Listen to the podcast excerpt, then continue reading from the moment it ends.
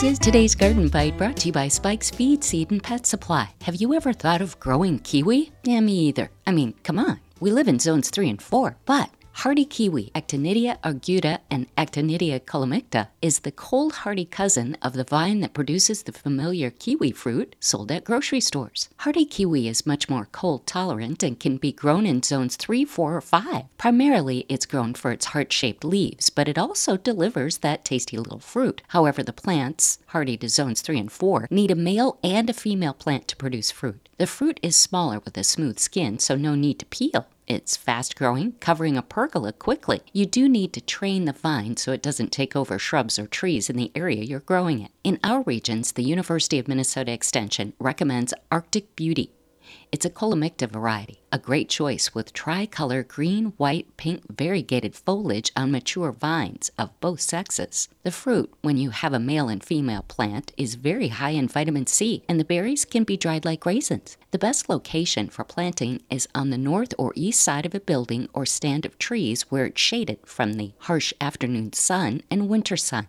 do avoid low lying areas and make sure your soil is well draining. I have much more information on gardenbite.com and pictures too. Arctic Beauty has dainty, fragrant white buttercup flowers with yellow anthers featured along the branches from mid to late spring. It grows 15 to 20 feet tall with a 3 to 5 foot spread. I have other varieties on my website. From birds to bunnies, poultry to horses, dogs, and the family cat, Spikes and Hool's Feed, Seed, and Pet Supply has all you need to take care of them. Quality feed and quality products to keep your animals happy and healthy. Go to spikesfeed.com. Six locations and shipping available. That's today's Garden Bite. I'm Terry Knight.